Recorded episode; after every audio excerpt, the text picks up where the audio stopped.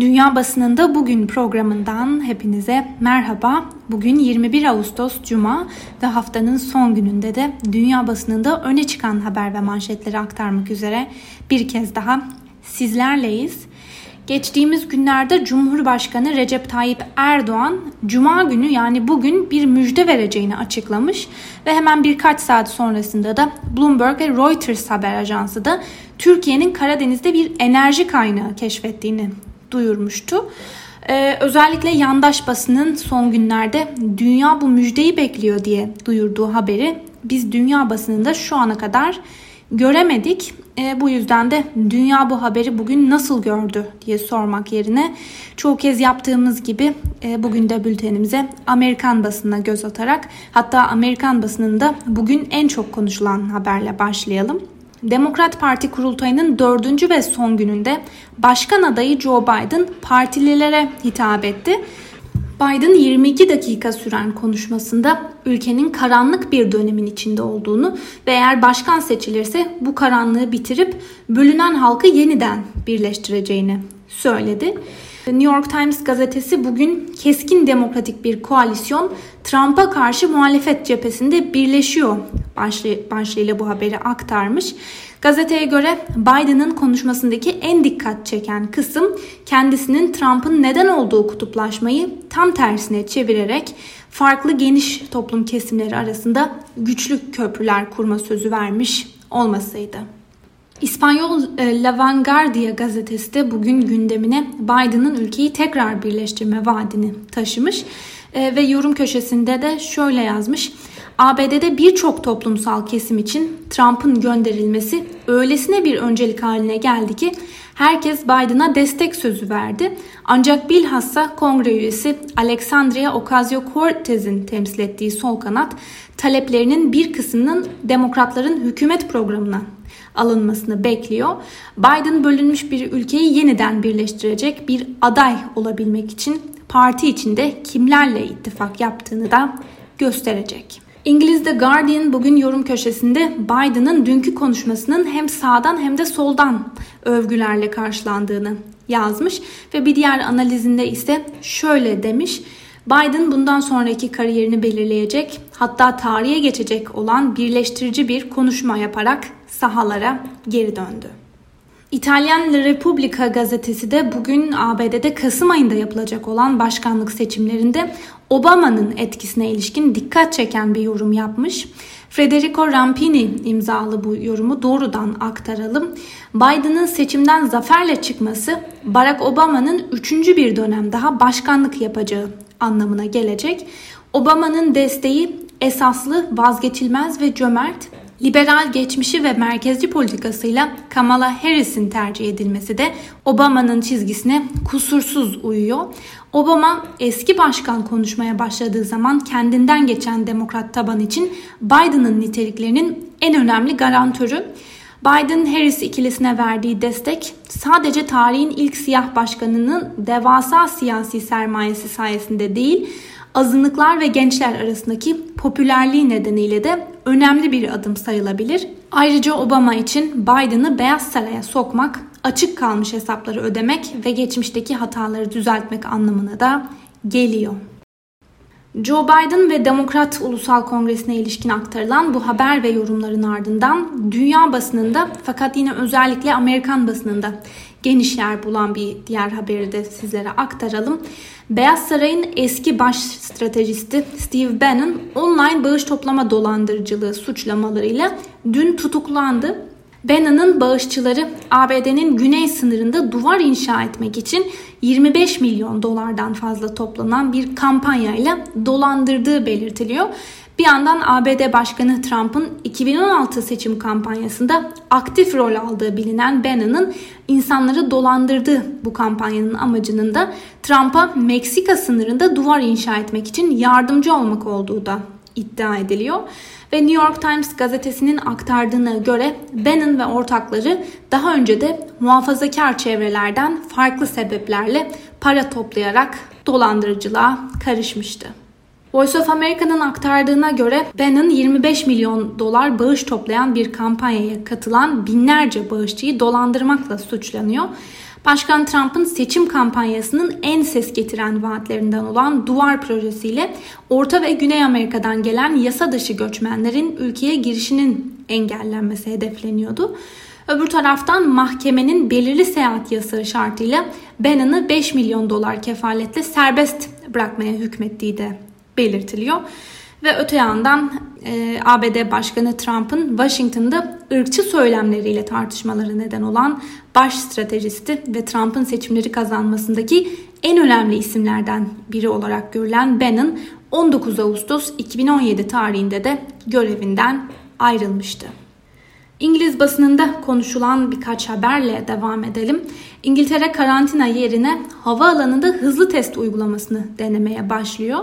Guardian gazetesinin aktardığı habere göre hükümet öneriyi onaylarsa İngiltere'nin on dört gün karantina kuralı uyguladığı ülkelerden gelen yolcular test sonuçlarını yirmi dört saat içinde alabilecekler ve sonuçlar negatif çıkarsa karantinadan da kurtulacaklar. The Guardian gazetesinin bugün manşetine taşıdığı bir habere göre de ülkede vaka sayılarında endişe verici bir artış gözlemleniyor. Haziran ayının ortasından bu yana İngiltere'de salgının yayılma hızındaki keskin artışta başta Birmingham olmak üzere karantina önlemlerini tekrar akıllara getirdi. İngiltere'nin önemli bir diğer gündem maddesi de sınavlar konusunda yaşanan kaos. Daily Mail gazetesinin bugün ilk sayfasına taşıdığı bu habere göre sınav sonuçları ile ilgili hükümetin neden olduğu fiyasko yüz binlerce öğrenciyi hayal kırıklığına uğrattı ve bu sırada en ufak bir empati belirtisi göstermeyen İngiltere Başbakanı Boris Johnson ise şimdiye kadar özür dilemedi. Bültenimize dünya basınında konuşulan önemli bir diğer gündem maddesiyle devam edelim. Rus muhalif lider Alexei Navalny toksik zehirlenme teşhisiyle hastaneye kaldırılmıştı. Yapılan açıklamada ise Navalny'nin çayına karıştırılan bir madde ile zehirlenmiş olabileceği öne sürülüyordu. Wall Street Journal'ın bir makalesinde Putin'in en çok korktuğu adam olarak nitelendirdiği Rus muhalif lider Navalny, Rusya Devlet Başkanı'nın Birleşik Rusya Partisi'ni sahtekarlar ve hırsızlar çetesi diye nitelemişti. Washington Post'un yorum köşesinde konuyla ilgili bugün şöyle yazılmış: "Bir Putin karşıtı daha yok ediliyor, Batı hızla müdahale etmeli." Ve yine gazeteden Michael McFaul ise bugün şöyle yazmış: "Rus bir muhalif canı için mücadele ediyor. Peki bu süreçte A B D nerede? Trump omuz silkebilir ama biz iyi güçleri desteklemek zorundayız." Gazeteden Vladimir Karamurza ise bugünkü köşe yazısında şu ifadeleri kullanıyor: "Avrupa'nın son iki diktatörü yani Putin ve Lukashenko on yıllardır yan yana durdular. Bu iki yoldaşın kaderleri bir şekilde hep iç içeydi. Peki şimdi birlikte mi devrilecekler?" Washington Post gazetesinde öne çıkan bu üç yorumun ardından Independent'ta e, aktarılan iki yazıyla devam edelim. Ahmet Abudut'un bugünkü köşe yazısına göz atacağız. İsrail anlaşması Birleşik Arap Emirlikleri'ni ileriye taşıyabilir fakat Orta Doğu'yu barışa yaklaştırmıyor başlıklı yazıya göre hem pastam dursun hem de karnım doysun demenin uluslararası arenadaki sağlam bir örneğini görmek isterseniz İsrail'in Birleşik Arap Emirlikleri ile ilişkilerini normalleştirme anlaşmasından başka yere bakmanıza gerek yok. Hem Netanyahu hem de Trump Abu Dhabi Veliaht Prensi Muhammed bin Zayed'e kendilerine yardım ederek iç siyasetlerinde enkazdan kurtaracak bir el uzattığı için minnettar olmalı. Her ikisinin de kendi ülkelerinde başı dertte ve her ikisi de böyle bir siyasi destek için çaresizce bekliyordu. Anlaşmanın Birleşik Arap Emirlikleri'nin bölgesel hedeflerine büyük bir destek sağlaması bekleniyor. Emirlik gelecekteki barış görüşmelerinde büyük olasılıkla İsraillerin kabul ettiği bir hakem olacaktır. Fakat bütün bunlar bölgede gerçek bir barış ihtimali olduğu anlamına gelmiyor. Kilit nokta kültürel normalleşme. Araplar İsrail'i ziyaret edebilmeli ve İsrail vatandaşları da her Arap şehrinin sokaklarında yürüyebilmeli ve Arap kültürünü özümseyebilmeli. Fakat bu Filistinlilerin kontrol noktaları, keyfi tutuklanma tehdidi ve her şeyden önce kendi topraklarının ilhakı konusunda endişe duymaksızın memleketlerindeki kasaba ve köylerde özgürce yaşayabilmesinin ardından gelmeli. Bu yazının ardından bu kez de yine gazeteden Kim Sengupta'nın İran'da gelecek yılki seçimler ülkenin kaderini belirleyecek başlıklı yazısına göz atalım. İran'ın gelecek yıl yeni bir cumhurbaşkanı olacak. Anayasaya göre Ruhani üst üste üç dönem aday olamaz. Bu durum değişken, pandemi ve ekonomik sonuçları gibi baskı unsurlarının olayları nasıl şekillendireceği henüz belirsizliğini koruyor. Başka bir yerde yapılacak bir seçimde İran'da yaşanacaklar üzerinde büyük bir etkiye sahip olacaktır. Joe Biden'ın Kasım ayındaki A B D seçimlerinden sonra başkan olması Amerikan dış politikasında bazı yönlerden önemli değişikliklere yol açabilir. Bu halihazırda dünya genelinde birçok hükümetin de farkında olduğu bir şey. Bu bağlamda Ahmedinejad'ın A B D ile yeniden diyalog kurma çağrısı akıllıca bir hareket olabilir. Ahmedinejad'ın geri dönüş senaryosu hala zor ama tuhaf bir dönemde yaşıyoruz. Ayrıca unutmayalım ki on yıl önce Donald Trump'ın A B D başkanı olacağını tahmin edebilecek çok fazla insan yoktu. Dün bültenimizde de değindiğimiz Mali'deki askeri darbeye ilişkin bir yorum aktaralım. Mali'de silahlı kuvvetler Cumhurbaşkanı İbrahim Boubacar Keita'yı devirmiş ve sonrasında da yolsuzluk ve güvenlik açıkları nedeniyle şiddetle eleştirilen devlet başkanı görevi bıraktığını açıklamıştı.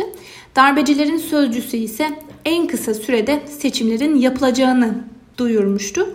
Eurotopics'in yorumuna göre Mali Silahlı Kuvvetleri'nin gücü ülkenin kuzeyindeki İslamcı güçleri kontrol altında tutmayı uman Fransa, Almanya ve Birleşmiş Milletler'in birliklerinden aldığı desteğe dayanıyor.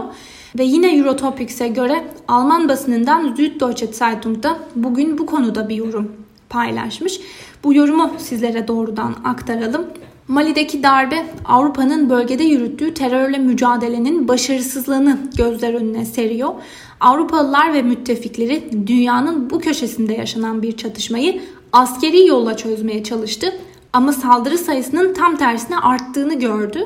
Sahel stratejisi uzmanların ve kalkınma yardımı çalışanlarının tüm uyarılarına rağmen hiçbir zaman bütüncül bir yaklaşımı kapsamadı. Polonya basınından Çek Post Polita gazetesi de Merkel, Macron ve Putin arasında görünmez bir anlaşma olduğuna işaret ettiği yorumda şöyle diyor. Avrupa Birliği şu anda izlediği politikayla iki tarafa da oynuyor. Batı'nın güçlü devletleri ara ara batılı ülkelerin insanları mutlu olsun diye Rusya'ya göstermelik de olsa parmak sallar. Anlaşılan şu anda Belarus konusunda da her zaman olduğu gibi bu plan yine uygulanıyor. İngiliz Daily Mail gazetesine göre de Batı Avrupa, Belarus'taki demokrasi hareketine destek vermeyerek Doğu Avrupa'ya saygı duymadığı gibi saygısızlık ettiğini de bir kez daha gözler önüne serdi. Ve bugün yine Belarus'a ilişkin birçok yorum ve haber paylaşan Moscow Times'ın aktardığı bir yoruma göz atalım. Belarus'un Rusya'nın kusurlu ve sıkıntılı özelleştirmelerinden ders çıkarması gerekiyor. Çünkü ekonomide bu yönde yaşanacak hızlı bir değişim profesyonel bir devlet olmadan feci sonuçlara yol açabilir. Ve yine Moscow Times'ın aktardığı bir diğer yoruma göre de Alexander Lukashenko'nun hala istifa etmemiş olmasına rağmen iktidarda bir değişiklik olması muhtemel görünüyor. Euronews'un aktardığına göre Belarus Devlet Başkanı Alexander Lukashenko'ya bir darbede kamu yayıncılarından geldi.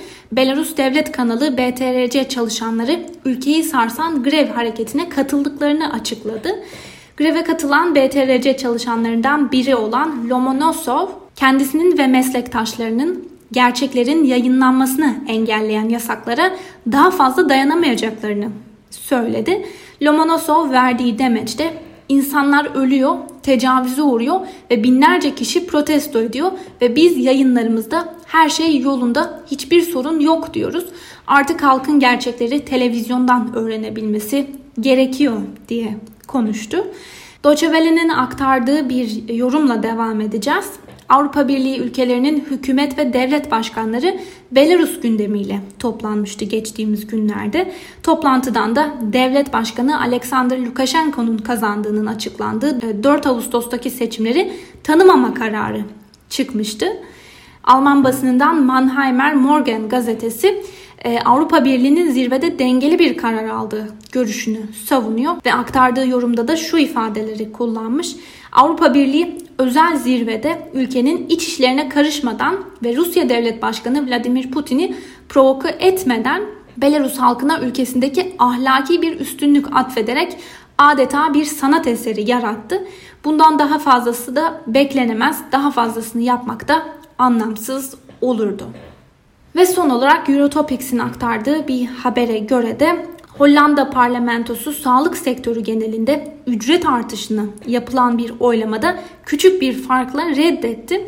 Oylama sonucuna hükümet cephesinin etkisi büyüktü ve muhalefet partileri sağ popülist Wilders'in önderliğinde korona krizinde çok çalışan sağlık personelinin kalıcı olarak ödüllendirilmesini istemişti. Hollanda basınından De Volkskrant gazetesi konuya ilişkin bugün şöyle yazmış. Çalışma koşullarının belirgin bir şekilde iyileştirilmesi bir anda milyarlara mal olur. Dolayısıyla sağlık sektörünün tamamına yapılacak bir zam ile oluşacak olan milyarlık yeni giderler bu dönemde finanse edilemez. Öbür taraftan Handelsblatt gazetesi de bugünkü yorumunda şöyle yazmış. Sağlık personelinin maaşları ile ilgili tartışmadaki en büyük sorun geçtiğimiz haftalarda sağlıkçıların aleyhine oynanan alaycı siyasi oyunlar. Sevgili Özgürüz Radyo dinleyicileri, bu yorumla birlikte bugünkü bültenimizin de sonuna geldik. Haftaya pazartesi günü aynı saatte görüşmek dileğiyle. Hoşça kalın.